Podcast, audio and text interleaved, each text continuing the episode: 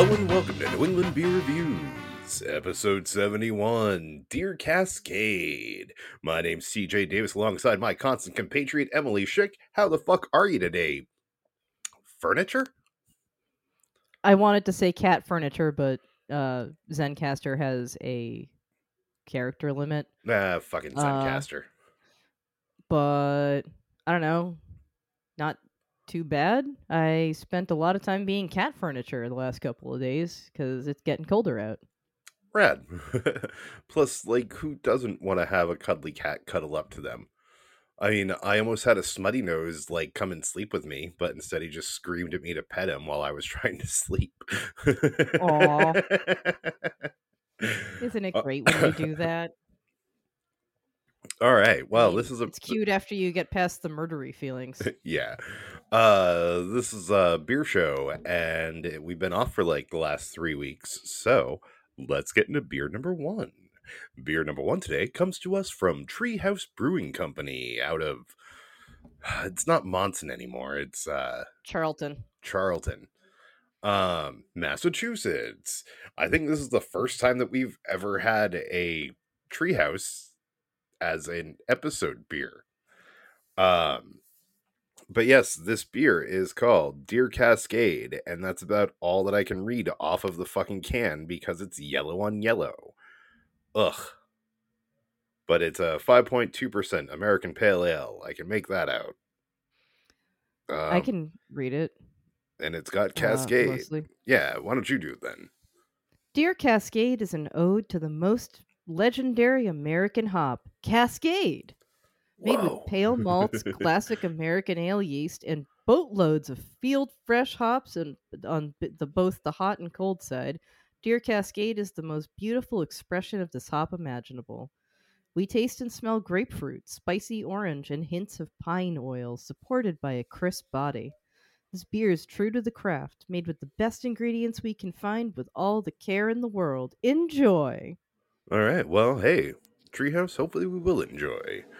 Are you ready to crack? I sure am, good buddy. Fantastic. In 3, 2, 1... crack.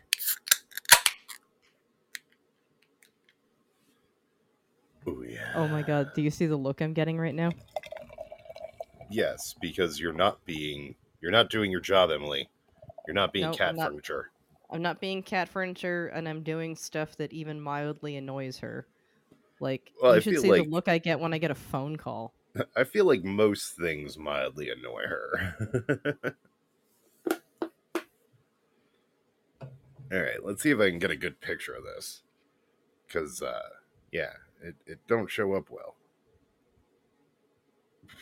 It's a lot clearer than I expected. It's clearly not meant to be a New England style. No, it's definitely like... It's an APA. Yeah, it's an APA.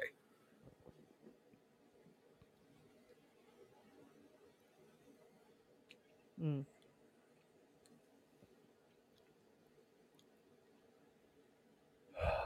Immediately, like, it's not bad, but I'm not impressed. But like, I think a large part of that is just that, you know, pale ales aren't really my style. They're a little bit boring. Pale ales can be better. They're kind of like, a really good one is like a slightly less intense version of like an IPA. This tastes more straight ale than APA to me, because the Cascade. Cascade, no, it definitely feels more like it's just a pale ale than an American pale ale. I don't know how much difference there is between the two, but this, it feels basic. Yeah. Yeah, I mean, basic. I feel like, especially when you do it. I'm rewatching The Good Place for like the third or fourth fucking time. So you basic.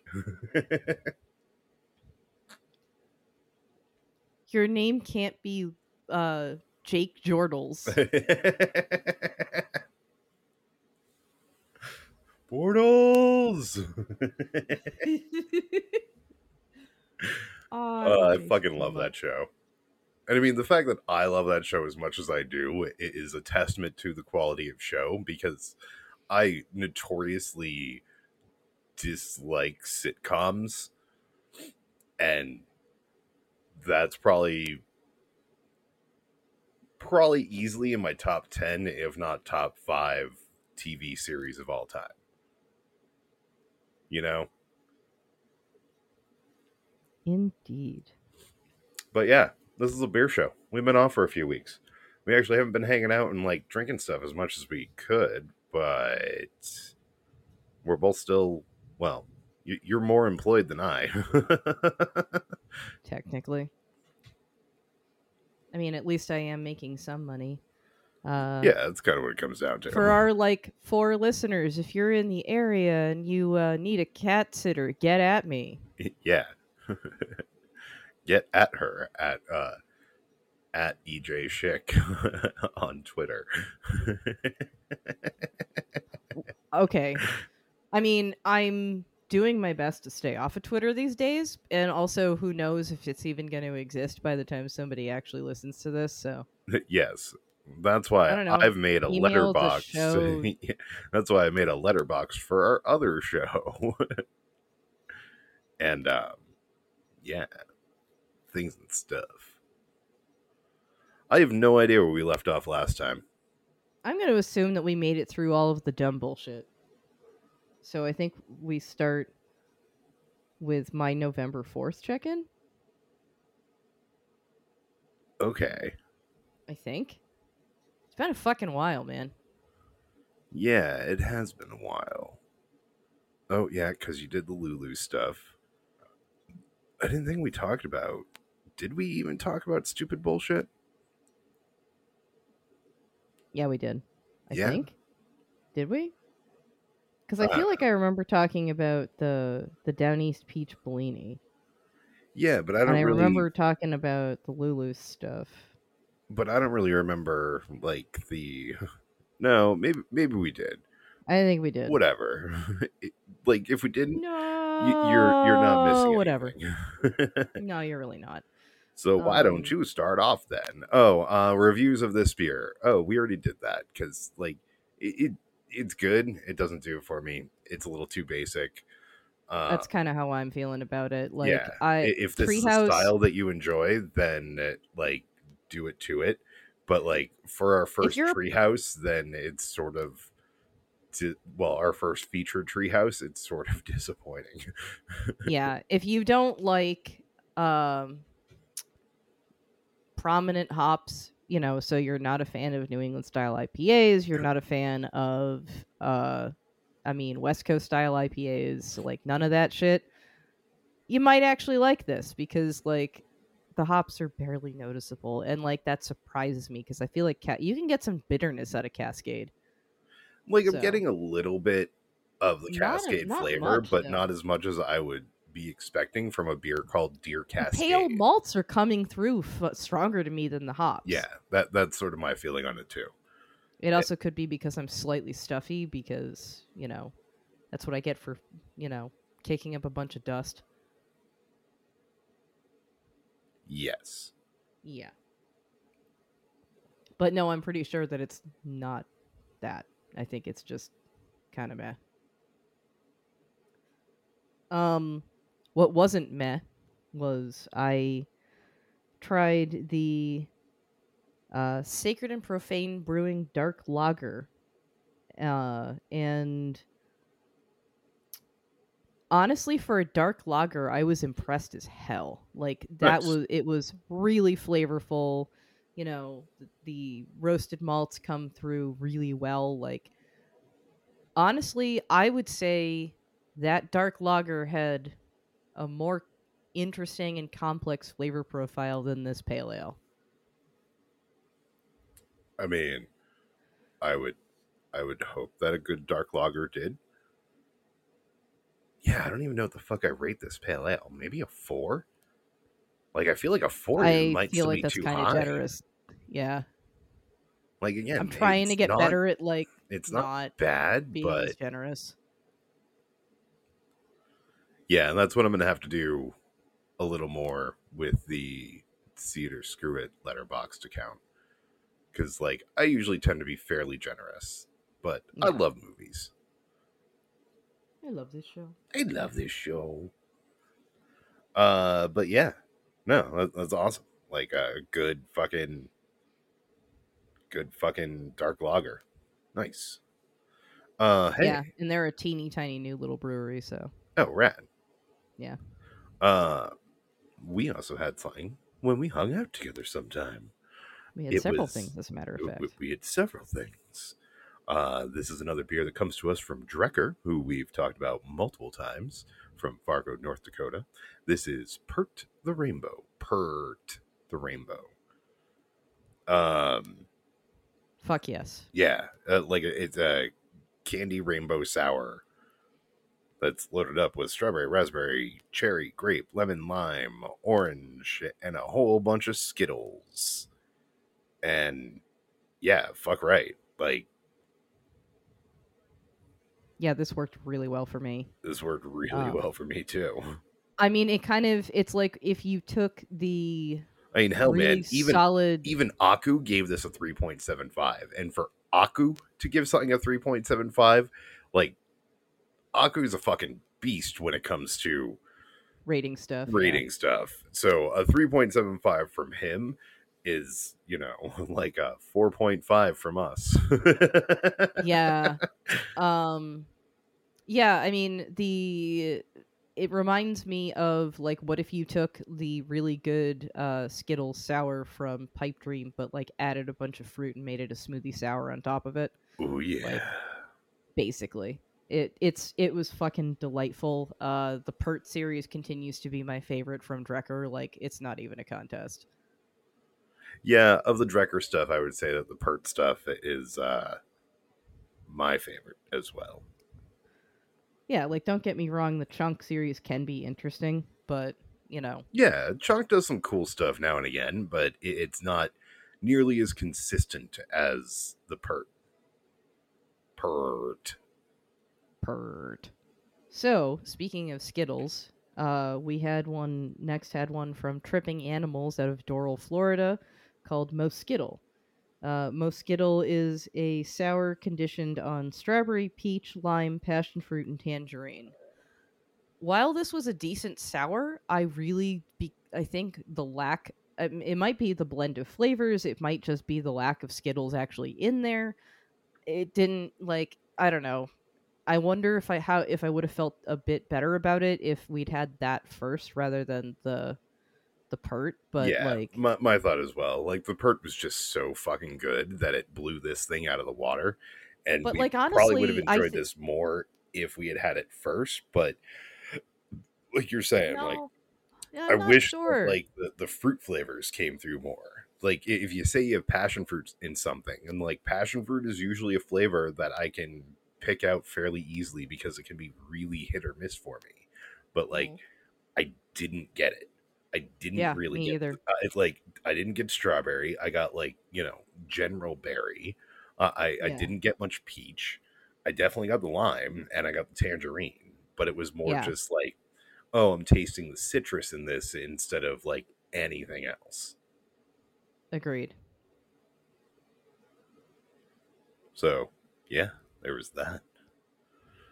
Not bad, but yeah, not bad. Like again, we still both rated it up 4, you know. Yeah. So it's not a bad beer. It's just after having that Pert that's doing something very, very similar to what that Moskittles seemed to be trying to do, it just was less impressive. Moving on. We had a 450 North. Weird. We never drink anything from 450 North. Right? This is their Slushy XL Cherry Chocolate Cheesecake Sundae. It's got sweet cherry, cherry ice cream, chocolate, cream cheese, graham cracker, and vanilla cream. These fucking bastards make this shit work, man. Yeah. It doesn't sound like a thing that should work in a smoothie style sour, but like, oh man. Yeah, it worked. It worked for me. Like it was still just like a 4.25 from both of us. So it wasn't like, you know, it's not like the best thing we've ever had from 450 North, but it was solid as hell. Yeah, like super solid. If those are flavors that are interesting to you, try it out. Oh, yeah, totally. Well, we had next up, we moved to, well, there's more 450 North coming. Spoilers. But next we had another Nectar of Aristaeus from River Styx. This one was peach cobbler. Oh, I'm sorry. Was I finally annoying you with my voice? Oh, I take it your co-host just fucked off. Yeah, my co-host just fucked off.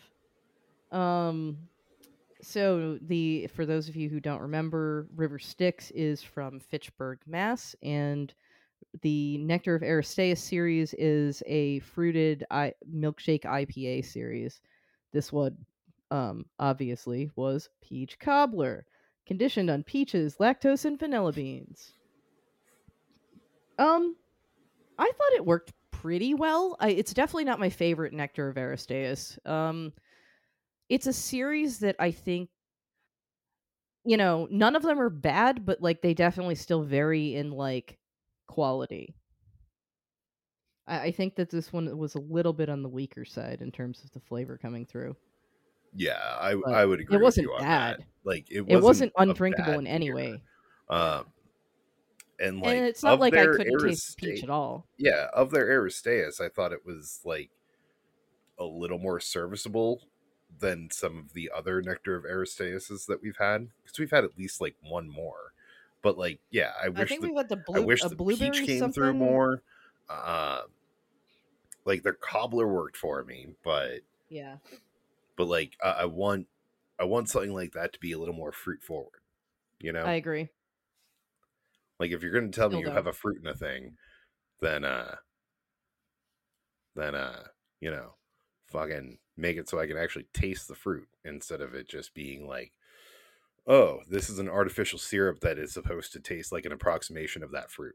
Cool. Did you hear me, motherfucker? I said I want to taste the fucking rainbow. Yeah. Oh man, I'm just thinking of like a future, much more metal. Skittles campaign. Taste the fucking rainbow. Like, yes. like Death Clock selling Skittles. Man, I think the most hopeful thing about the Death Clock universe is that, like, you know, maybe someday that like ads and stuff will actually get that rad, and like you know, people will like swear and it won't be like a huge coffee. You'll get your coffee from the hills of Colombia. Yeah, it's been a while, so I'm fucking it up. I actually cannot remember the last time that I watched through Death Clock. Every once in a while, I'll throw on, like, a couple of key episodes. Yeah. Like, Rehab Clock, one of my favorite episodes. That's the one where Pickles goes to rehab. Yes. That one's really good. It's total, like, Meatloaf rock opera, and I love it. Mm-hmm. Oh, yeah. We have more beer to talk about. Sorry. We sure do, good buddy. What was up next? It's another 450. Oh, I didn't have that with you, so. No, you didn't. So should I just go through all the ones that I had without you? Yeah, I guess. So. Yeah, go through the ones you had without me, and I can comment on them. All right. So you missed out on Slushy XL Cake Batter. This one wasn't like one of my favorites of all time. So the Cake Batter XL is conditioned on cake batter, blueberry, plum, vanilla cream, and banana. I gave this a 4.25. Its average is a 4.09. I think what would have improved. I think that. Generally speaking, the flavors came through pretty well. I'm not sure that I got a lot of plum individually, but like the cake batter and the blueberry certainly did. All right, cool. I think my biggest problem with this and what would have probably elevated it is like Nix the banana. Nix the banana. Like, that's my fucking problem. There's a reason that when I made green smoothies, I didn't put bananas in them, like, ever. Because banana is a flavor that takes over fucking everything else if you don't get it exactly right. Can you like decarb a banana so that you can get like that creaminess that you get from a banana without having like the overpowering banana flavor? No. Damn. No, there's really no way to get rid of the flavor in a banana. Like, you're better off just leaving it out. Seriously. Like, they do plenty of fucking beers that are nice and creamy that don't have banana in them. Did you really have to put it in? They do seem to like to overuse banana sometimes. Honestly, anybody... Well, okay. I mean, think about it, though. It's a smoothie style. Like, anybody who makes smoothies or has drunk smoothies knows that banana is overused because it is it's a good filler fruit for this shit. But, like, again... Like, I don't dislike bananas, but they do absolutely take over the flavor of stuff. Like, actually, the better way to probably try to avoid that problem is to put them in when they're, like, still almost green.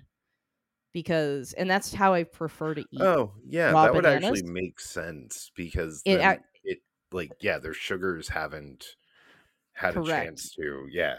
Completely huh. Like, yeah, the sugars don't come out as much. The like as it ripens, it gets more intensely banana flavored. And taste the banana. Is that some sort of sex thing? Yes. No. Are you sure? Yes. All right. So I picked up something from a brewery I had never tried anything from before. This is new to me, Seven Saws Brewing out of Holden, Mass. I tried Mojo Milkshake, which is a juicy New England-style milkshake IPA aged with vanilla bean. So this one was an average 4.11 on Untapped, and like I said, I'm trying to be a little bit less generous these days. Like, I didn't lower the rating significantly, but I gave this a 4. Like, I don't think that it was worth a 4.25. Yeah, I feel yeah, it just, like, it's it's not bad at all. Don't get me wrong, especially for, like, a new brewery. Like, they got the New England style part pretty well right. I mean, it could have been a little bit more, but they're at least more on the right track than a lot of places I've seen. And yeah, there is some vanilla bean. It's just like overall the effect was a little bit lackluster compared to what I was hoping for, but like a 4 is nothing to sneeze at. I mean, a 4 from a like fucking brand new ass brewery is definitely nothing to sneeze at. Yeah. No, I will definitely continue trying more of their stuff. Oh, kind of fuck you on this one because, like, this sounds amazing. Hey, you had me picking beers the night that I was over. Yeah, that's true. You didn't. I just grabbed stuff. If you cared that much, you could have done something about it. Yep. All right. Well, since I said it sounds amazing, we'll give Emily a chance to drink, and I will introduce this beer. It's another 450 North. For some reason, she didn't think to have a triple XL with me because usually those are some of the best because intensity of flavor. Oh, I mean, again, we've already established that we're both kind of broke right now, and this was in my fridge, and I wanted a beer. So I eat shit. I'm not gonna fault you for drinking it, but it's like, oh man, Superman triple scoop. It is conditioned on black cherry marshmallow. Why am I saying it mallow? Blueberry, banana, vanilla cream, and marshmallow. So double they marshmallow. They said marshmallow twice. Yeah. I'm guessing that was a mistake. So this one I thought was considerably better. I gave this one a 4.5. Its average is a 4.25. Oh man, and that also looks hot. It is. It really was. Part of what I liked better about this one was that all the flavors that are there come through, but none of them overpower any of the others. Nice. So the banana being in there was like a pleasant addition, not it took over the other flavors. Like, here it actually worked for me. Banana's not always a... I'm not always going to steer away from it, but, like, I get a little nervous sometimes because it's, like, it's so easy to just go a little bit over the line and then you fucked it all up. Mm.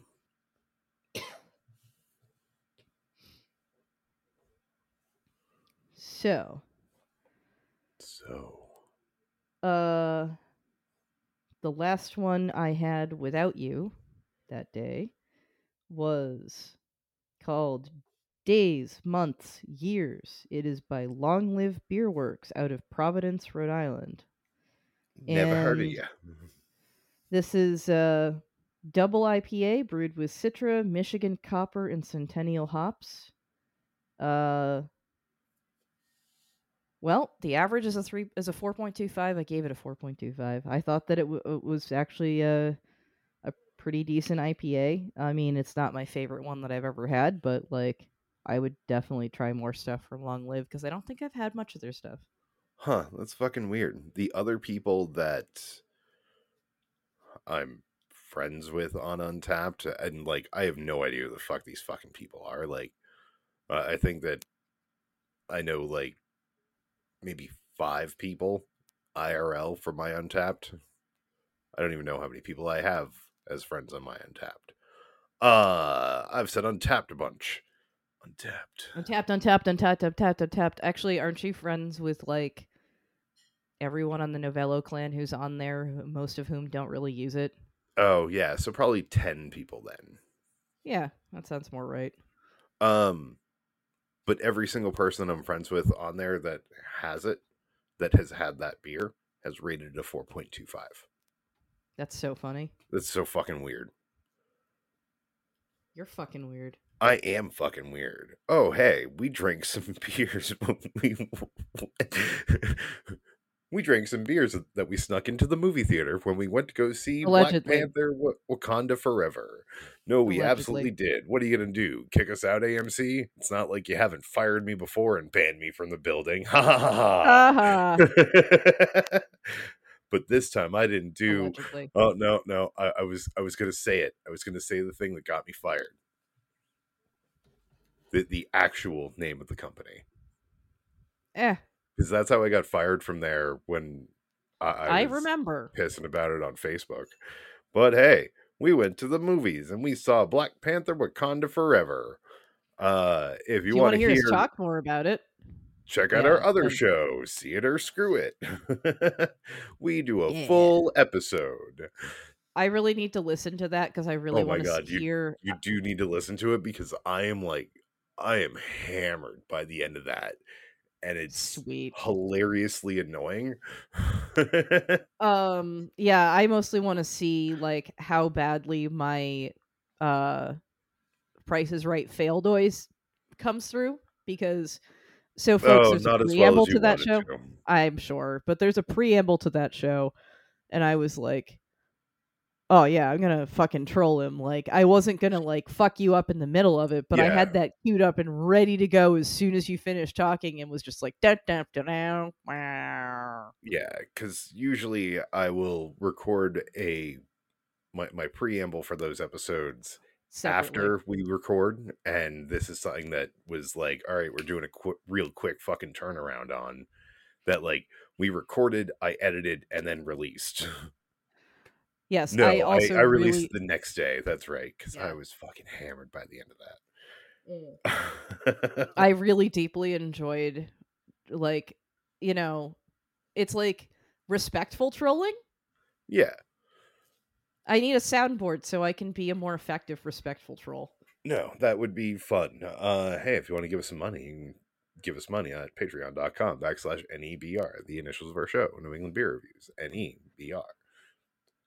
Then you can fulfill our dreams of trolling TJ, because all of us who podcast with him dream of that. Yep. Everyone wants to coup me, but no one wants to do what I do. No, not really. Like, that's kind of what it comes down to. If you could get rid of me, you would. No, because that would remove, like, honestly, threatening to coup you is a lot more fun than actually doing it. Yeah. Nobody realizes how much effort goes into a coup. Oh, I do. You cooed someone. I know. It's why I don't bother. It's not worth it to me, but it's really fun to talk about it. Yeah. A boy can dream, right?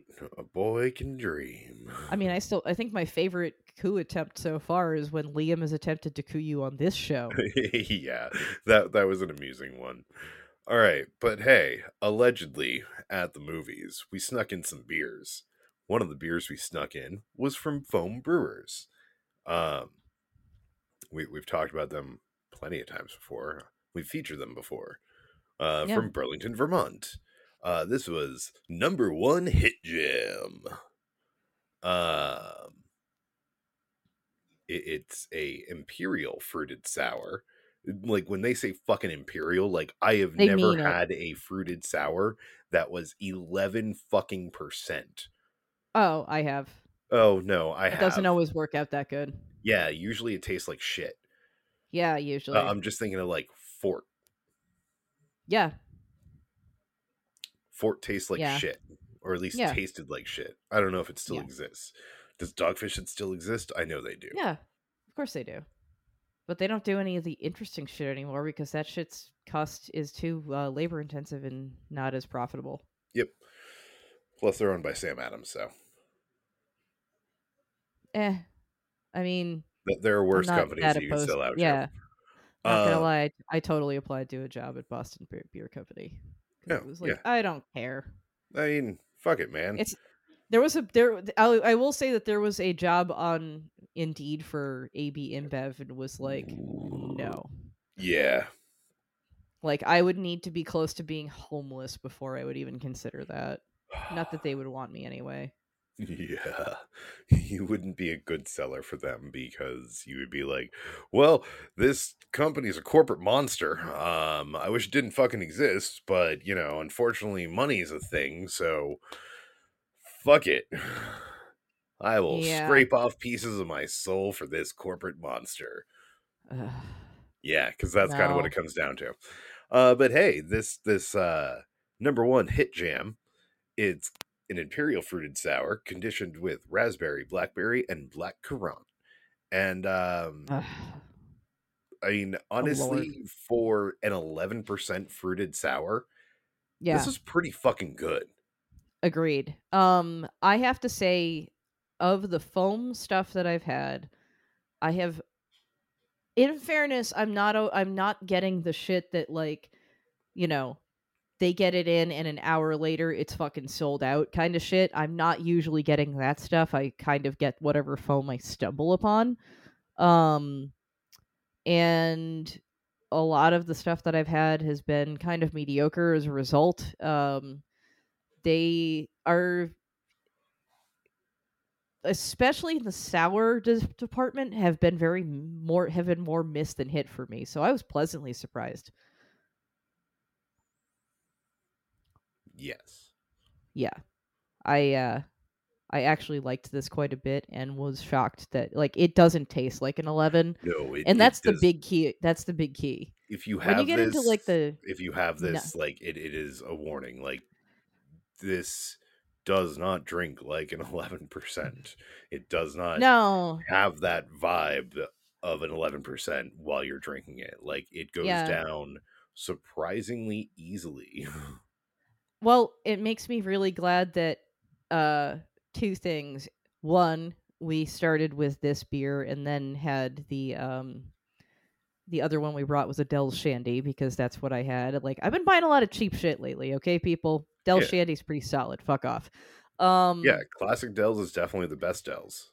I wish that the black cherry tasted less like fucking medicine because... Hard same. I was so hopeful for that one, but, like...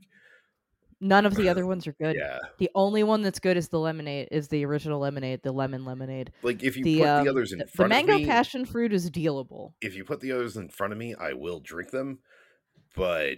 I'm not sure I would with the watermelon, but that's because I have... Yeah, you have standards. Negative. I just have a lot of negative feelings around fake watermelon. Did you chug a bottle of watermelon pucker in like your freshman year of high school? Nope. That's why I don't like green apple flavored things as much. And that was college, not high school. Thank you very much. No, the grossest thing I tried in high school was I had a friend who mixed root beer with peppermint schnapps, and that was one of the worst things I've ever had, although I would still take that over Willie's Super Brew. Really, I'm not joking. I would take that over Willie's Super Brew. Brutal.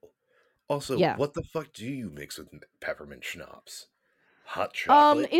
It's meant for, like chocolatey sort of like kind of drinks. Like you see it in like, I don't know, they're trying to do like a fucking York peppermint patty martini or some shit like that. Like that's the kind of shit you use it for. It works fine for those purposes. I do not recommend mixing it with root beer. But again, still better than Willie's Super Brew. Like, I love that I now have a ending of Dexter equivalent for alcoholic beverages. Yeah, which is hilarious that it's Willie's Super Brew that is like our bottom of the barrel. It's not like, Bud Light or Natty Ice. It's Willie's fucking Super Brew because that I couldn't even drink. If I could have given it a 0... we would have. I would take one of those fucking like strawberry lemonade natter days over a Willie's Super Brew. Oh yeah, oh man, those are awful. Yeah, but not as bad. Seriously. I could still choke that back. Yeah, because at least it tasted like disgusting fake flavor and not literal vomit. Yes. Seriously. Hilarious. Never again. Never again. Well, I just crushed that, so I don't know. Do we call it here and then just start up with why don't you do the next one that you had, because I wasn't there for that. Okay, and then we'll start with the 18th when we come back. And we'll start there. Time. Yeah. Next time. More beer. And pop and culture. And not beer. Yeah, because there's definitely some actually interesting not beer in there too, which is cool. Last one we are talking about today. My dad's been exploring sours, which he refused to do until I started a beer podcast. And now he's like, yeah, like I've tried different sours, and he like shout out to Bruce, our only Patreon. He doesn't even listen to us anymore, which is the funniest part. He doesn't, but I'm still gonna shout out to him. Yeah, fair. Dad, if you actually listen to this, get at me. I guess I don't know, whatever. Come at actually me, bro. Listen to the fucking movie one if you're like, it's like I don't know if either of my parents have ever listened to an episode of that. Oh, find out. And I feel like we're a lot more coherent in that one. Yeah. Because we have other people. Yeah. Find out a movie that, like, they would be interested in listening to us talk about. Like, I feel like your mom is a good one to talk to about that because, like, your mom has said before. I told them to listen to the They Live episode because, honestly, I'm really proud of that, like, conversation that Liam and I had about Reagan-era politics. Yeah, no, I thought that was great. And it's a short one, which helped it. Yeah. Yeah. But like your mom has said before, she loves listening to like me and Dan just like bullshit movies at your parties. Yeah. Like that's sort of what the show's based on. That's what the show is, Ma. Listen to the fucking thing. I mean, honestly, it'd be interesting to maybe even get her on there at some point. Oh, that would be cool. Do Guardians 1 with her. Guardians 1 could work. I was actually thinking Maudie, which I'm pretty sure none of the rest of you have actually seen, but it's a damn good movie. She's right. She's absolutely right. Is that the like Ethan? It's Hawke another one of those. Yeah, it's another one of those like. Oh, you still need to watch The Black Phone. I mean, yeah, I love that Ethan Hawke does like one movie to like make a bunch of money and then does like four movies that like make him happy, and it's like good for fucking you, man, because he's amazing. Well, also The Black Phone. And you don't realize how amazing he is. The Black Phone is his first foray into playing a villain. A villain? Yeah. He has been opposed to playing a villain for the majority of his career. I really do. And he's finally like, you know what? I need another tool for my toolbox. And he knocks it out of the fucking park in that movie. Like everything about that movie is so good. And this is my surprise. I don't know. You can kind of get like the frustration that Scott Derrickson was having with the Marvel system in that movie as well. So I bet that's an interesting way. It's kind of like watching Warcraft, and you know, you can tell that like Duncan Jones is dealing with his father's death while making that movie. Yeah. All right. Before we get into pop culture talk, I had one last beer. It was mediocre. My dad bought Bentwater Kettle Sour Peach Plum. It was so fucking mediocre. I was like, this basically tastes like you made a basic Berliner and like forgot to put the fruit in. Your first problem is it's a Bentwater. Hey, look, man, Bentwater has actually done some interesting stuff, not much, and really anything since they got bigger. Yeah, I was gonna say they have, but not recently. Not anymore. Yeah. They did. Like White Birch, they used to do shit like a Kvass and stuff. White Birch used to be kind of decent. Yeah, now they're absolute shit. Yeah, like, it's like, absolute shit. I keep on wanting to give Bentwater a chance because I remember what they were, but it's like they found themselves in the same situation as like Night Shift, but without the excuse of actually contributing to the community. Yes, they just got lazy. Night Shift has the excuse of becoming probably the best distribution company for beer in Massachusetts, yes, or at least like the most just. Agreed. But like their beer was waning before that, like it just waned way hard after. Yeah. Like, but we still love you. We love you, Night Shift. I know we rag on you a lot, and nobody who has any association with Night Shift listens to this show. But like, we love you, Night Shift, for what you've done. But like your beer is just fucking mediocre as shit. My Aunt Holly was super excited when she brought a 4-pack of Phone Home to Thanksgiving. And it's like, oh, that's so cute. Like, I like Phone Home, don't get me wrong. But like, I've had way better peanut butter porters. Oh my God. So I just have my fucking, like, Chromecast doing its like auto generation images right now.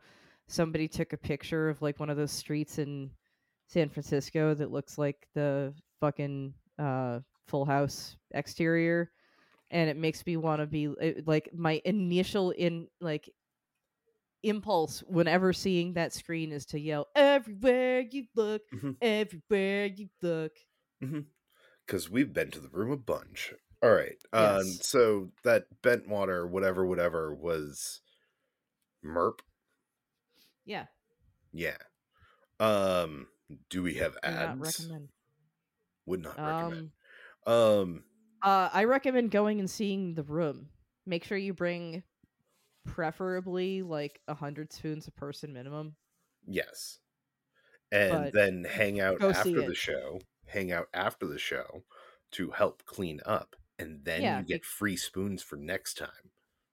Yeah, but like, seriously, man, anybody out there who has any interest, actually, no, I don't care if you have interest or not. Go fucking see The Room. Yeah, go fucking see The Room. It is worth it for the experience.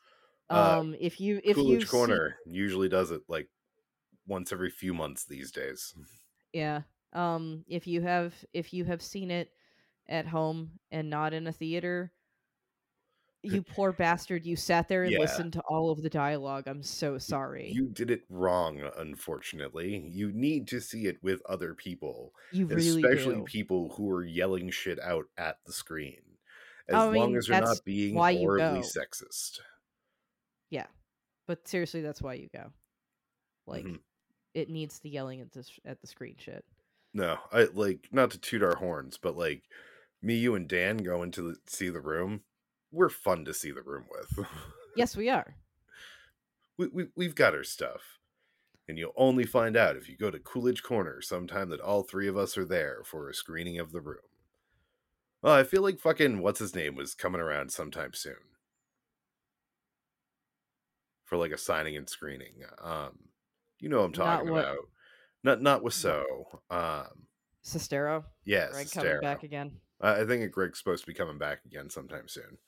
All right. So we might be at that one. I've seen him a few times. I don't know. Oh, I don't even give a shit about actually meeting him I don't care anymore. Like, he's fine. I honestly, if we could get like an interview with him for the show, that would be rad. But that would be better, yeah. But like, I don't know. Do you get paid for interviews? Because we don't have money or a way to record remotely. I guess your better question is, does Greg Sestero get paid for interviews? And in which case I would say probably sometimes, but not always. Yeah. I don't know. Like, I wish I had like, this is shit we shouldn't be talking about on show. Because like, we are just burning minutes. Yeah, let's go. Hey, let's check out our other show, See It or Screw It. Fuck you, Zoom. Any other commercials? No. Cool. We'll be back momentarily with beer number 2. Beer number 2. You all ready for this? Yeah. Boy,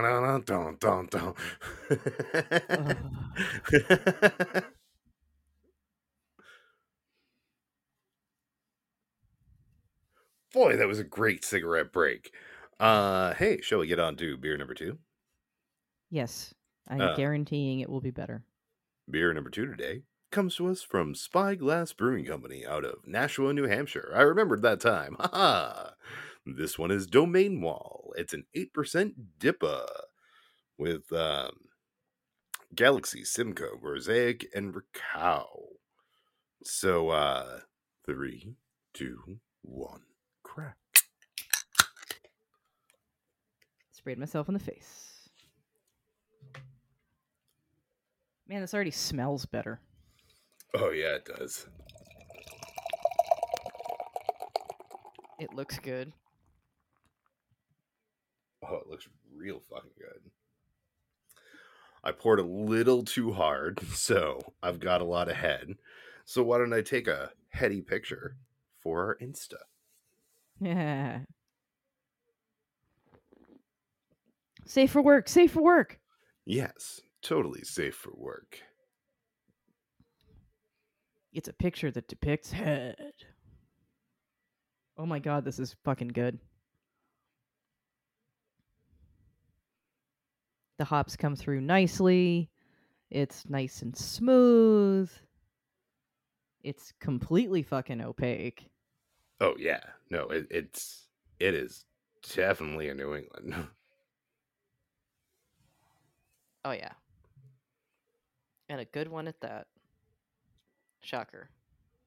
Yeah, like honestly, man, I am not that surprised. Like Spyglass, I can't think of anything from them that I've disliked. Like, same. I can't really think of anything from them unless we had, like, something, like, super basic that they made that we would have rated lower than, like, a 3.75. I don't even think I have. Yeah. Like... No, they're good as hell. Anyone from Spyglass, if you ever listen to this, like, keep doing what you're doing, because what you're doing is fantastic. Yes. But, and, you know, good luck on the move. I'm pumped that you will be closer to me and bigger. Oh, nice. Yeah, I hear they're going to be off of like exit 1 somewhere. Oh, nice. So like Spitbrook Road area. Yeah. Nice. Mm-hmm. I'm excited. Oh yeah, man. Keep doing what you're doing, like, because even places that just do like individual good styles, like you are not one of those. Like every style I've had from you has been good. Have we had any of their stouts? I feel like we have. I have. I think you have as well. Yes. I mean, I could actually look it up, but you know, I'm lazy. I'd have to like move my arm slightly to pick up my phone. Oh, fuck that, man. Fuck that in the ass. Speaking of fucking in the ass. Oh, Lord. Since well, we that's talked... the end of the podcast. Goodbye. Since we talked about the rest of the season, although like terrible segue, I was just using it as a segue. Since we talked about the rest of the season, we might as well talk about the last two episodes of the Great British Baking Show, or for our friends across the pond, the Great British Bake Off. That was terrible English accent. Yes. Yes, it was.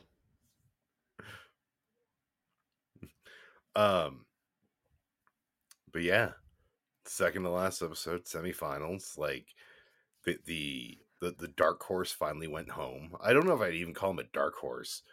Just He's not a dark horse. He was pretty fucking good pretty much through the series. I mean, well, he had some missteps at times, but he was under radar for most of the series. Is sort of how I saw it. It wasn't. He was. So two of the people that I called, in the three episodes that I thought were going to end up in the final. Oh no, that's right. Janusz went home in the season. Oh yeah. Shit. Yeah. The Dark Horse did make it to the finale. I'm talking about Abdul. Yeah. Abdul was definitely the Dark Horse, and no, he made it to the final. Like, oh yeah, because he was Star Baker the week that Janusz went home, and it was like Patisserie Week, which, it sucks. No, I don't think it was. I don't think it's called a week. I think it's just the semifinal. Oh, I thought that it had a name. All right.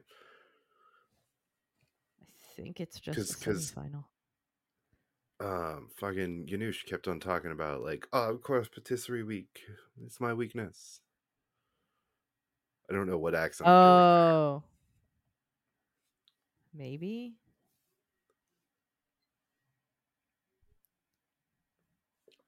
But yeah, Janusz went home. Fucking Janusz, man. Like, Janusz looked like he was a strong contender for the finale from episode 1. Oh yeah, it was Patisserie Week, huh? Yeah, the semifinal was Patisserie Week. Yeah, no, that was shocking. I was very surprised that he ended up going home. But Patisserie Week is a fucking challenge. Mm-hmm. And then Abdul, the Dark Horse, finally gets his first Star Baker. Yeah. Hey, good for him. I'm glad that he got it. He was definitely the Dark Horse of the season. Of, he just sort of almost floated through. Well, yeah, he floated through under the radar. He was not a guy that I would have picked to make it to the finale from even the first 3 weeks of it, Yeah, same. But no, he actually improved significantly over the series. Yeah, no, he definitely stepped up his game a whole bunch throughout it. Yeah, which is impressive as hell. To the point where he ended up getting, fucking Star Baker on Patisserie Week, which is... I'm going to guess the most challenging of weeks. One of, well, yeah, outside of the finale, sure. But yeah. Not just the finale, but I don't know, man, Japanese Bread Week. Well, Bread Week tends to fuck people up because Paul is so yeah, he's a stickler for a good loaf. Yeah. He really is. Bread Week is I'm always oh yeah, you think the bakers are probably oh, this won't be that bad. I bake bread all the time, and it's yeah, but you haven't baked bread for Paul Hollywood before. Yeah, the man is very exacting when it comes to bread. He's literally written the book on it. Actually, I think he's literally written 3 books on just fucking bread. Yeah, the man takes bread very seriously. Very seriously. Also, nobody from who has any creative responsibility on that show will ever listen to this, but hey, if anybody from Bake Off listens to this, stop doing your ethnic weeks. Or if you're going to do your ethnic weeks, do them for European countries. Yeah. Do Swedish week or some shit. Yeah. That's fine. I mean, they had a week that was very, I don't know, was it Danish? Finnish? Something. Because they had the showstopper that was oh yeah, or something, not the supermarket, but some sort of meat pie castle. I don't know. It's some fucking Scandinavian language. I don't fucking know. I don't know. I'm not a doctor, but I'll tell you what didn't kill her. Smoking. Smoke. Not now, Jerry. But like, all right, so finale. I can't even remember what the fucking challenges were anymore because it's been a couple of weeks. Yeah, it's been a bit, and I've smoked an awful lot of weed since then. So yes, they were challenging. They were interesting. They were. Oh yeah, no. The first one was like the picnic, and Sandro being the wannabe overachiever that he always tries to be, made a bunch of things that weren't part of the challenge, and they refused and they didn't even try them. They refuse to eat because they have to eat so fucking much as it is. Like, you're gonna make extra shit for us to eat? No. Like, appreciate the enthusiasm, but focus more on what you're supposed to do. That's okay. I'm sure that unless the crew is like, oh man, I don't want to ever look at baked goods ever again, they were like, fucking sweet, free food, extra food. I'm sure that they were. Like, everybody off camera, I'm sure it really, I was going to say, well. Yeah, no, you do know that's actually how that works, though. Yeah. Yeah. That's like everything. Kind of what I assumed. That like it doesn't just all they don't just like chuck it in the trash. Yeah, I don't know, man. If this was the U.S., if this was the U.S., it would still be like thrown under the craft services table after it. I fucking hope so. I hope so. But I mean, it's fresh? You just watched it get made, but how do I know? Yeah, I mean, unless there's some weird liability issue. Well, I mean, it's why you can't donate food usually. Yeah, because companies are too concerned about liability, and it's like, no, that's a fucking cop-out. You just want to be stingy. Or, like, if your worry is that, then at least leave your dumpsters unlocked. But, like, I mean... Like, locking your dumpsters to keep people from being able to take it is like even more fucked up in my book. It is more fucked up. So like there was, so, you know, I'll bring in personal example, and because, you know, sure, quick springboard. I think that's a really fucked up thing that we do. And Cody's Shoddy, aka Some More News, and fuck, I have the fucking hiccups. Just released today, as of recording, an episode about moral panic and how they're created. Oh, it's so good. It is. It's excellent. But like one of the examples he brings up is the frivolous lawsuits moral panic, which has honestly done, rather than like deterring people who would otherwise... individual people who would otherwise like submit like frivolous lawsuits, it generally encourages companies, it gives companies way more power, and does nothing to deter companies from frivolous lawsuits. Nope. If you want further info on that, John Oliver has done, I think, multiple episodes at this point on slap suits. At least two. Yeah. And one of them is very worth watching because it has one of the most expensive musical numbers I've ever seen, and it's phenomenal, and it's called Eat Shit Bob. Yeah. I mean, do you have any idea how expensive it is to film in the middle of Times Square? I have an idea. Like, I know that my idea is wrong, and it's probably way more than I think it actually is. Yeah. Well, it might be cheaper these days, too. I'm not really sure. No. Well, that was also pre-pandemic, so I don't know. Having to shut down a portion of Times Square. Yeah, but they do. Yeah, they definitely had to shut down a part of Times Square. But like, there are a lot of things that didn't, like, that would film in Times Square that didn't shut it down at all. Yeah, TRL. So, yeah, I we've talked about this. Yeah, I was gonna say, I feel like you've told your TRL story, but would you like to tell your TRL story? Not really. I was on the fucking island in the middle of Times Square yelling about the Christina Aguilera Genie in a Bottle song because it was brand new at the time. Yes, I'm old. Shut up. Anyway. You look like how I think salty garbage tastes. Oh, you're right. I totally taste it. Yeah, you're offensive to all five senses. Taste? Nah, it's like, you know how you can like sometimes taste a smell? Yeah. I'm tasting salty garbage right now. I totally taste it. It's so mean. Like, it really is, though. Christina Aguilera, if you listen to this. No, she doesn't. Also, like, can you really claim to be that good of a person if you've been a judge on American Idol? Come on. I can't accurately judge that because I don't know who all of the judges on American Idol have been. You know enough of them to know. I don't know. Was Paula Abdul a bad person? Kind of? I could see her being like a cunt, but like, is she actually a bad person? Or just... I don't know that she's a bad person, but she's... like a Mariah Carey. She's full of herself and a cunt. Yeah. So, like, I don't think that, like, there's a difference between bad person and, like, you're just a shitbag. Like... Yeah. I can definitely read, like, everyone on there is a shitbag. Yeah. I mean, yeah.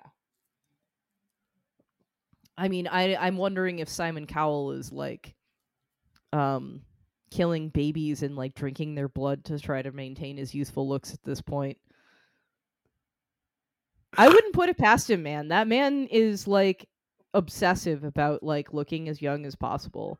Like, I'm pretty sure that every time he goes on camera, like every shooting day, he does like one of those like tightening face masks so that he makes sure that he looks as wrinkle free as possible. Like, I get it. Trust me, I get it. But come on. I'm just seeing him with like a barrel of babies, and before he goes onto camera, he, grabs a baby, twists off the head like it's a fucking gusher, or like one of those like didn't gushers have a like squeeze bottle thing? Yes. Like I know that Kool-Aid had those as well, and they had like the little like twist off top, and just him doing that with like a baby skull and pulling it off and then like squeezing out them. Yeah, I could see that. Terrible. I am sorry, our dear 10 listeners. We're probably going to have zero after this one. But fuck like, you. Hey, man. I watch a lot of horror movies. I like, can see horrific things in my brain because horrific things like that are better than the horrific things that I've experienced in my brain. I'm also going to direct us back to the example of, well, there's your problem, which has is the reason that the term horse viscera pops into my brain often enough, because it's talking about how, like, you know, you would have like the atmospheric railway would end up with like blood, with rat blood and horse viscera, like just spraying all over the place. And then also there have been multiple episodes where they've brought in a slide that's an ad for like, there was a device that they used to market to like labs in, I don't know, like the 70s or something, that was like, this funnily named device reduces a mouse to a soup-like homogenate in only 30 seconds. Jesus Christ. So like that, but for babies. I mean, I'm sure that labs have to reduce, like, I don't know, chimps or, I don't know, larger other mammals larger than rodents to a soup-like homogenate. There's probably something for that. Oh, I thought they just burned him. I miss the smell of burning recess monkey. What the fuck is that from? I mean, you would burn the remains, probably. I'm guessing... no, that's a... Jane Silent Bob Strike Back? No, it's not... It's not the right quote, but I'm supposed to be referencing Professor Farnsworth. Mm. Yeah, but yes, I would assume, like, on a pragmatic level, I would assume that, yes, you probably incinerate the remains, if nothing else, because, I mean, especially if you're doing stuff that's like, what does this disease do to mice or whatever? Like, yeah, you're fucking incinerating what's left. Because, like, there's no point in autoclaving a dead body. Yeah. You could. Have you noticed that there's been a recent trend in people pushing to not be cremated, saying that cremation causes more greenhouse gases? They're not wrong. But given how we buried bodies, at least in this country, there are so more of a problem. For those of you who are actually interested in this topic, I have been doing some research. Obviously, we live in Massachusetts. I do not believe that there are currently any human composting facilities in Mass, but they might be trying to be changing the laws to try to get one to open. Oh, I would actually be really open to that idea. That would be really cool. The one thing that they have done is that in Mass, green burials are actually allowed. It's only allowed at certain cemeteries. So, like, if being eco-friendly matters to you, the most eco-friendly way in Massachusetts. What do you mean? Green burial is you are buried in a standard burial plot like you would in any cemetery, but you are not embalmed, you are not in a casket, you are basically a naked body wrapped in cloth. Oh, okay. Yeah, which allows you to actually decompose, because embalming fluids are going to prevent you from decomposing, and the casket doesn't really fucking help either. So what I've always wanted, if I can't, be literally fired into the sun, because that would be a rad ass way to go out. It would be a rad way to go, but it's also a hell of a lot more challenging to fire something into the sun than you think it is. Oh, I'm sure it is. Like, logistically, it would be really stupid and expensive. and more than likely, you're just going to end up space junk. And imagine how bad you'd feel if you took out like some satellite and like people died or some shit. Oh, I was thinking more. I would end up on Venus, and my ashes would be reconstituted into a new Venusian man. Being whatever. I admire your optimism. Yeah. I know too much about science. But like, really, what I've wanted is I guess essentially a green burial, but underneath a white ash sapling. I actually really like that idea. I just don't know that in Massachusetts you can legally do that at this point, but hopefully by the time I die. So like 5 years, how much time I got left? Come on, man. Don't tell me it's much. Like, I'm fucking tired. A lot. Damn. A whole lot. Damn it. Damn. Fuck off. Fuck you. I have to stay here, so do you. All right, so when you check out, then if I'm still here, I'm definitely checking out. Or we don't die alone, but die together of a heroin overdose. It's like, cheers, we both have stage 4 cancer. Let's fucking do this shit. Let's go get high as fuck. Yeah, man. Anyways. Wow, we get morbid sometimes. Yeah, we often do get morbid. Yeah, I know. But like, in terms of being morbid, practical advice while still being morbid, even if you are, our age, which I am desperately clinging to the fact that I'm still in my 30s, shut up. I don't have that much longer to enjoy that. It's probably worth doing a living will, especially if you do not have family members that you have expressed all of these kinds of wishes to. That should be like the next lunch with me and my mom. If I predecease my mother, she knows that my preference is now for green burial, mm-hmm. because I do kind of hate the fact that cremation is. Just throw me out in the fucking woods and let the wolves eat me. I mean, the problem is it's not legal to do that. Yeah, I know. I mean, I'm not going to begrudge my mother for continuing to desire being cremated, especially because we've talked about where to spread her ashes and all that shit. Mm-hmm. And I am allegedly going to smuggle her to another country because I'm not fucking paying for like hundreds of dollars to get the permits to do it properly. I'm just going to shove her in a shampoo bottle, allegedly. All you need is like a vial. Like, honestly... No, I'm going to bring more of her than that, man. I'm going to get like a I am allegedly going to get a liter-sized shampoo bottle, remove some of it, double wrap a Ziploc sink bag, it in and sink it in. That it shouldn't show up on the scanner. Hope that it doesn't look like drugs on a scanner. Because if it does, it'll be a funny story for TSA. Yeah. On the x-ray, that should look like, you know, cocaine. You know what? I actually should look into how that actually shows up on a scanner. I'm very curious because there's a lot of things that I like your tenacity, kid. But there's you're right. There's a lot of things that science has figured out that a lot of people don't know. It's sort of like how people are like, "Oh yeah, I smoked weed," but I'm just going to tell them that like I was around people smoking weed at a party when I blew this drug test. No, it doesn't work that way. And no, it doesn't work that way. It's like, you do realize that there's a metabolite that specifically only shows up when you actually ingest it yourself, right? Yes.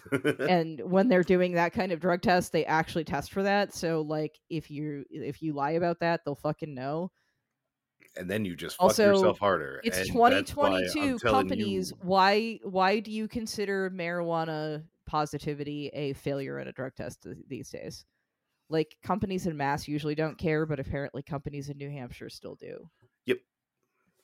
That's why. So I have a feeling that's why I didn't get a call back on one of the jobs that I interviewed for, was because I was honest. I was like, I have a med card. Is that like going to help me? And they were like, no. And I was like, okay. And she was like, well, if you do get it, then it gives you a couple of weeks to try to dry out. And it's like, I might have a shot of actually clearing it within a couple of weeks because of how often I smoke. Vape, whatever. It's vaping, but still. Still, it would also mean... You clear it from your body faster if you actually use it more regularly. It would still mean you not smoking for a couple of weeks. Yeah, which means suffering through more of my daily pain instead of having more ways to deal with it, which is not an ideal thing for me. Is a job worth that? Nah. I mean, well, I know. I know your parents keep on telling you that, like, yes, it is, but I don't know. Maybe I'm a bad example. Back down. My parents have backed down a lot. That's good. I actually really appreciate that. Good. But yeah, keep it on. What were we talking about? We were talking about something. Nail bunnies. That's what we were talking about. Oh, yeah, it's because I'm wearing the nail bunny shirt. Thanks, you're wearing my nail bunny shirt that I gave you when we dated. 1,000,000 years ago. I think it was after that, but it was still 1,000,000 years ago. Yeah. I mean, the Zim one died like pretty early on. Actually, I think this is the only like men's t-shirt one that I still have kicking around, because I think the Billabong ones that I had from when I was in high school, and then like that Zim shirt that you gave me as well, I think all of those died. This is the only one that's held up. Wow. Yeah. Wild. Because like, and it's because all the seaming came apart under. I mean, you remember the seaming under the arms came undone. But like this one hasn't for some reason. Oh yeah. No, the other ones were like, I mean, the fabric was kind of getting all fucky at that point too. But no, that's rad that one has lasted you so long. I definitely have shirts in my collection that are mostly like sleeping shirts that there's a lot of armpit area that splits apart. Yeah, it's that and inner thighs for most of us slightly chunky folks. Yeah, fat inner people. Oh, woo. All right, pop culture instead of like more chat. Hey, how about because like I feel like we both definitely have super short spoiler-free movie reviews. Super short spoiler-free newish movie reviews. Actually, I like that without having to have like either of our names at the beginning and just doing super short spoiler-free newish movie reviews. No. Why no? Because you sang it, and that made it worse somehow. No. Oh, I actually liked it more because it was sung. Super short, spoil the Oh my god, don't do it again. Movie reviews. All right, anyway, so since this douchebag keeps wanting to sing, I should start because I have at least two at the top of my mind and you've got one. So let's have you do this middle. I'll do the first and the third. It's like a sandwich. Yeah, it's like a sandwich. Give me a second. Choose A or B. B. All right, so B is Disenchanted. Not the Matt Groening show. Yeah, not the Matt Groening show.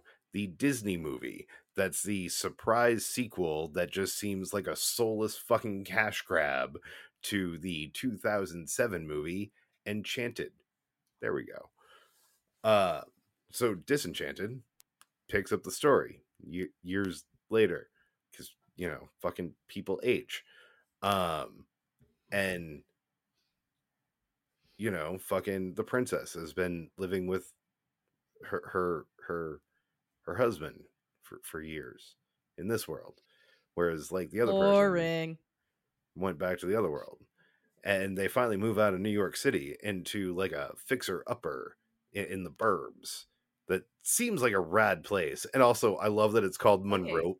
I love that it's called Monroeville because Monroeville is where the original Night of the Living Dead takes place. Is Monroeville, Pennsylvania.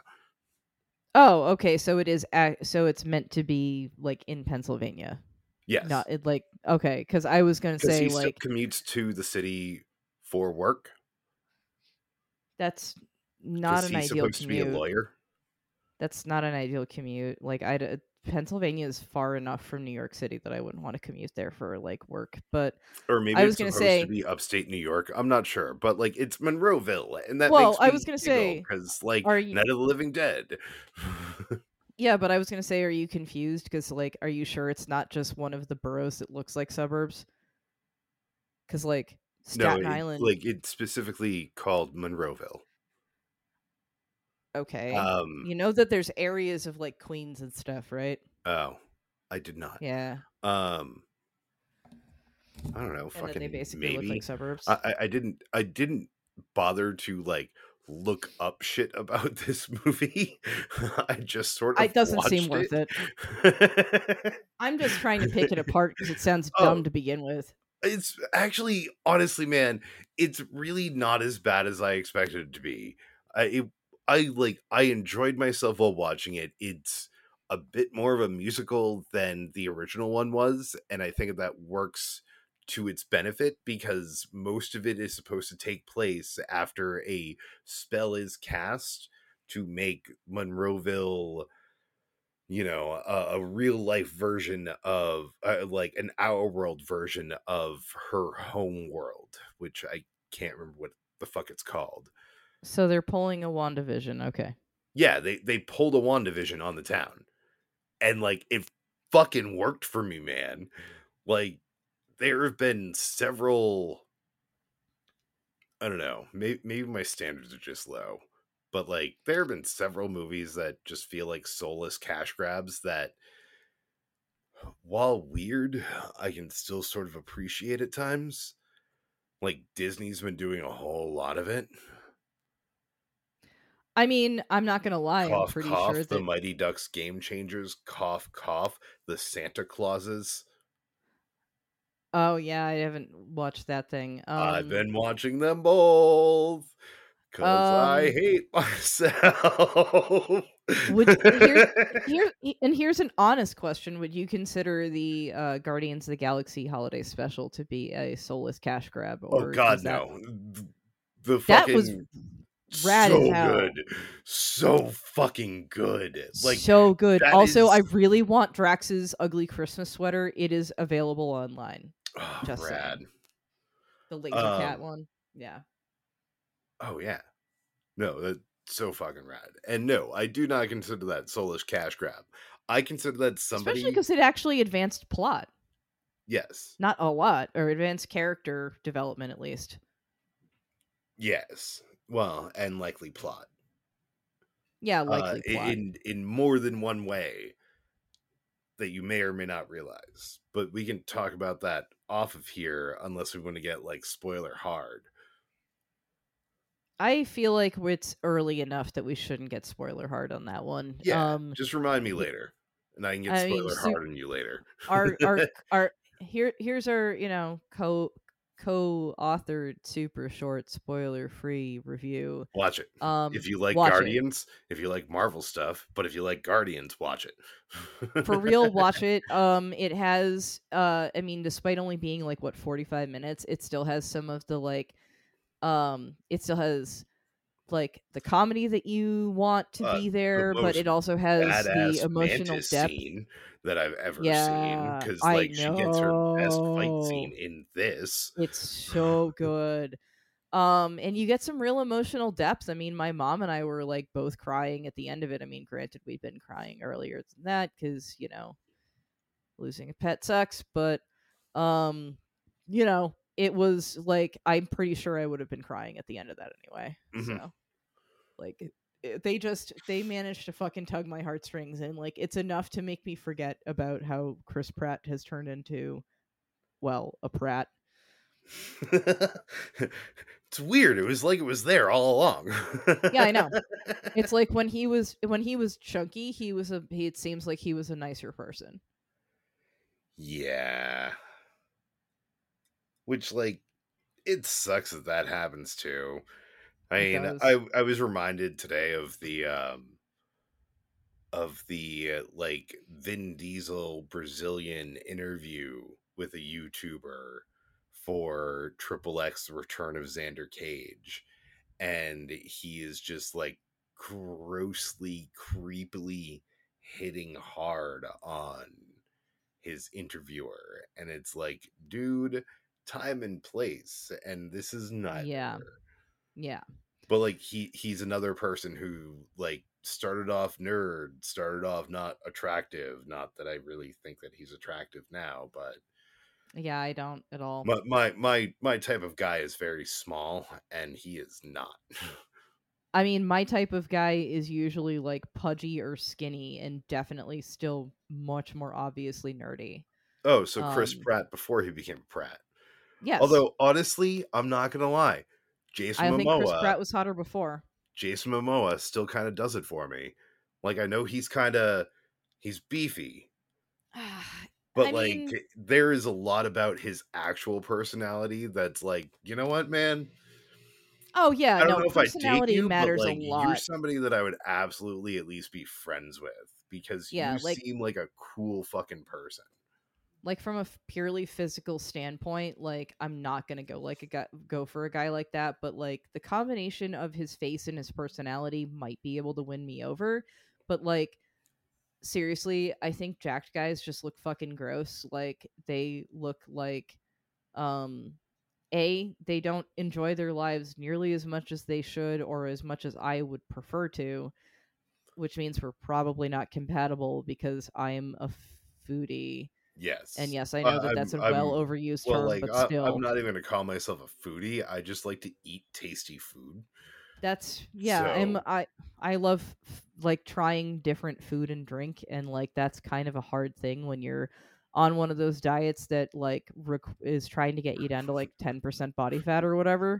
All you can eat is, you have an apple one day, a can of tuna the next day, and then an apple the next day, and just... No, they can actually eat a hell of a lot more calories than you think they can. You're thinking of models. Their baseline metabolism requires them to probably eat somewhere in the 25 to 3. Yeah, exactly. But pretty much all your calories are coming from protein and maybe some fat and some carbs if your trainer's not stupid. But mostly protein. Part of a balanced diet. Like, don't get me wrong, protein's awesome, but like even things like vegetables are carbs in those kind of diets, and it's like. Oh, man, if you're like telling me that I can't, I know. That's dumb. Yeah.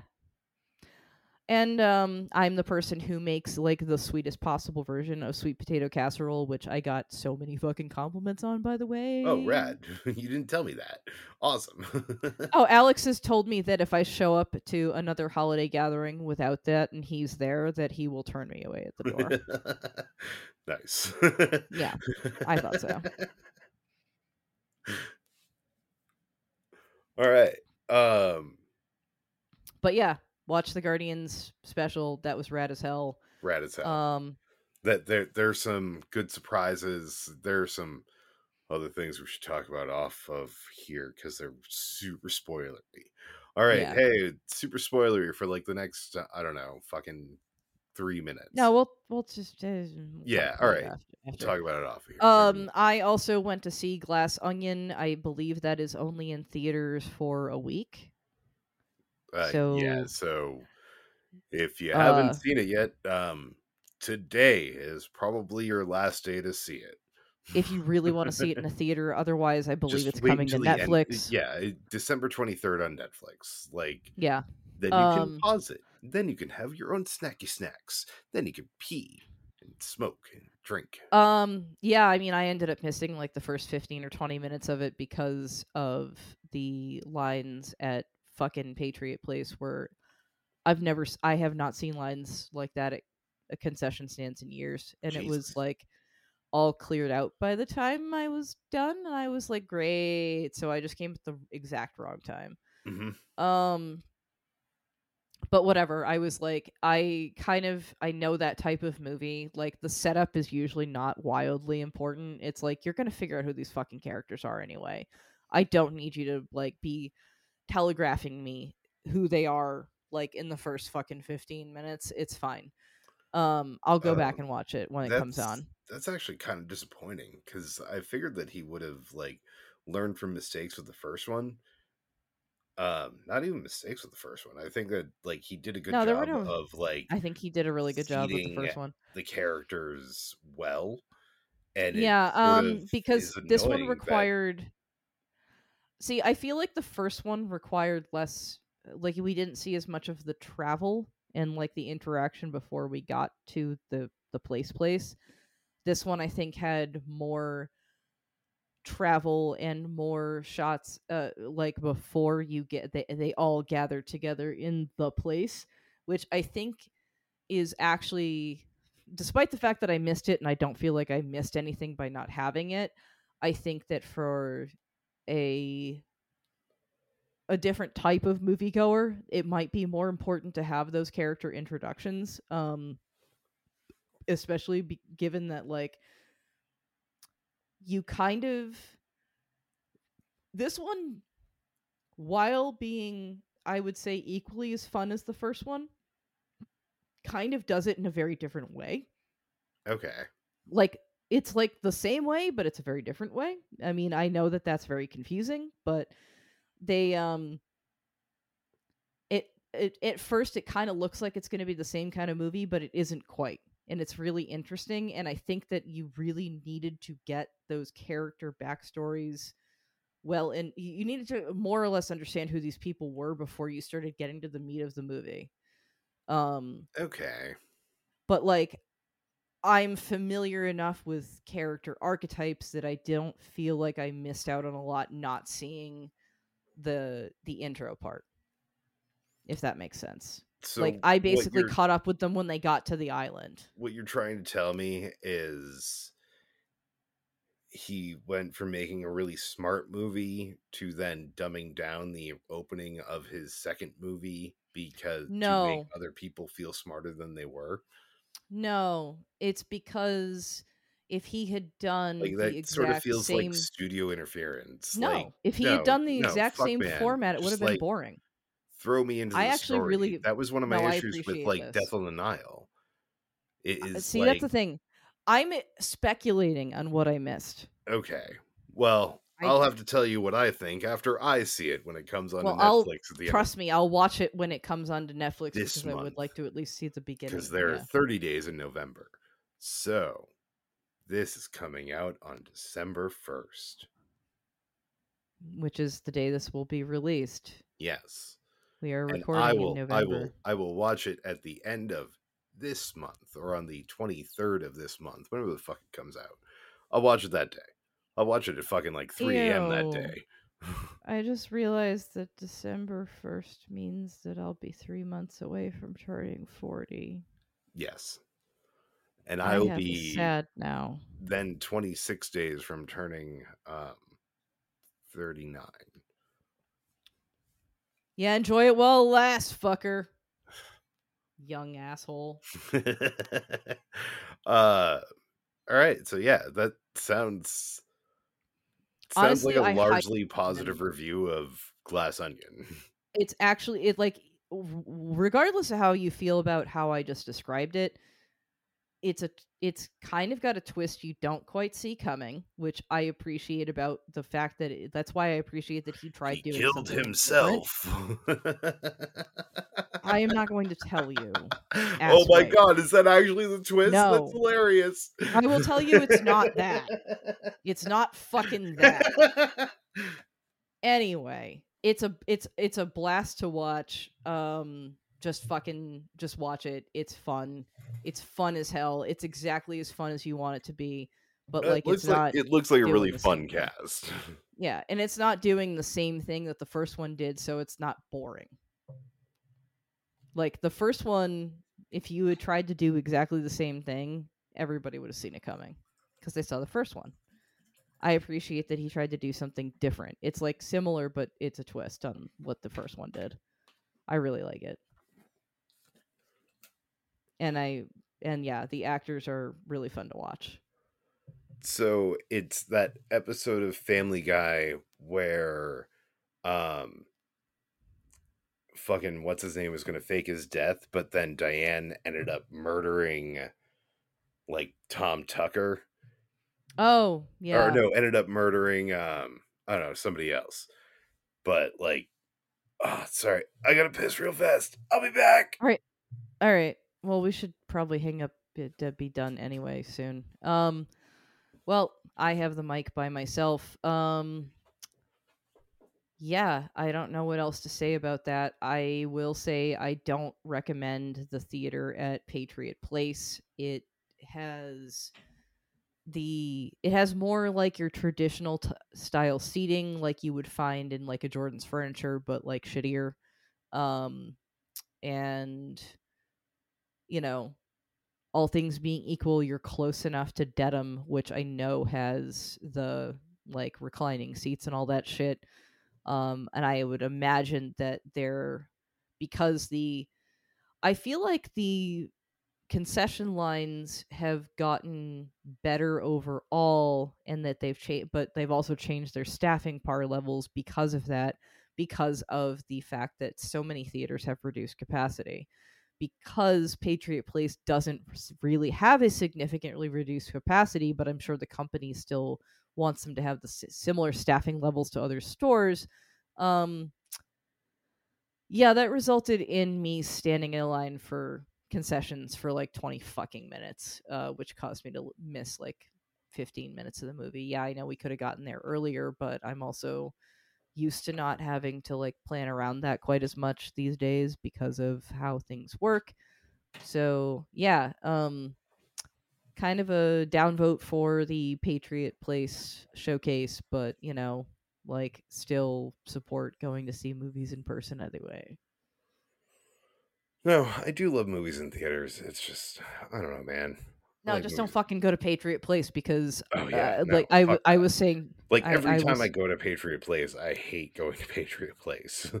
Yeah, I was saying to the listeners that I think that I'm guessing that Showcase, AMC, all those people have changed. Like, all those corporations have like set staffing levels, like what they expect managers to actually schedule. Yes, but they probably don't adjust it for the type of theater. Yes, and considering that Patriot Place has more like traditional style seating as opposed to like the significantly reduced capacity of most theaters these days. Ew. Yeah, I'm pretty sure that they didn't change their staffing levels, and I also managed to be in like the longest line because it had the most like douchebags ordering way too much shit line, and like I got to when I got to the end of it, there was nobody really behind me, so I was able to like joke with the people behind the counter about like how much people suck, and it's like, man, I fucking feel you. I hope that your night has not been this shitty overall. Given my experience working in theaters, because it was back when it was like max capacity theaters. Yeah. You usually have like 40 minutes of shit and then like another 40 minutes of nothing. Yeah. I'm guessing that that's more or less what this is. But like nowadays, there shouldn't really be a 40 minutes of shit ever, because you should be able to have enough staff to cover the number of patrons that you expect at any given point in the night. Like, even if... But, like, we all know like, that... Also, AMC, at least AMC in Framingham... Bare bones your staff as much as possible to save money. Fucking bare bones as much as possible. The AMC in Framingham does have, like, table service for all of their seats, which is, like, fucking weird, and I haven't used it. I'm sure it's, like, overpriced and, like, food... I don't know. Maybe the food's good. I don't know. I'm not going to comment on the food. Probably not. I'm not going to comment on the food because I haven't had it. Although when I worked there, I ate the shit out of fucking their chicken tenders. Because, like, I don't know who the fuck they ordered from, but they were some good-ass chicken tenders. I mean, it's kind of hard to make truly bad chicken tenders, though. Yeah, but you get, like, the super cheap, super shitty ones, which I know I've had at places. That taste freezer burned, yeah. Yeah, but, like, these were, like... You know, pieces of chicken breast instead of just crap that was reprocessed and ground through and reshaped to be the shape of chicken. You're reprocessed crap. Yes, well, I am reprocessed crap. I don't know how to create. All I know is how to regurgitate. All right. On that bombshell. Yeah. I think that on that bombshell, we might want to call this episode. Do I want to give... No, before we call this episode... Super short, spoiler free, newish movie review of Jordan Peele's Nope. It's about spectacle. Watch it. It tells you in like the opening seconds, like it's got like a quote that says blah blah blah blah, vile and disgust and spectacle. It's about spectacle. Neat. Yeah. Watch it. It's really good. And if you disagree with me, you are objectively wrong and likely don't get what it's about. Yeah. Come fight me. You just define me first. And on that bombshell, this has been New England Beer Reviews. I've been TJ Davis alongside Emily Schick. You can find us on Facebook, Instagram, Twitter until it fucking completely implodes, where we might be like hours, minutes, or days away. Oh boy, yeah. You can also check out our other podcast, See It or Screw It. It's a movie podcast with other people, we promise. With other people, and they reel us in a little bit more. So if you're one of our 10, you might like that format more. You can give us money on Patreon at patreon.com/NEBR. That's the initials of our show, New England Beer Reviews, NEBR. It's fucking Emily, final word. Final word, go visit the new Treehouse in Tewksbury for pickup only thus far. At some point they will have a tap room. And then, Spyglass is moving to southern Nashua, so keep an eye out for that on their social media. Cool. I mean, I guess we are a beer podcast, so... Yes, we are. I know. I usually say something funnier, but that don't fuck it. Need our advertising, but look, hey, if you're one of the 10 people that listen, Spyglass might. I'm guessing at this point, if you've stuck with us, you know who Spyglass is, and if you haven't checked them out, then it's your fucking loss because you should fucking check them out because they're delicious, as we've stated multiple times. Mm-hmm.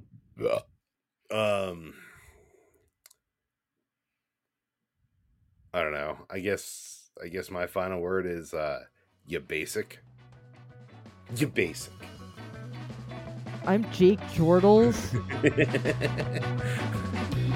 Bye.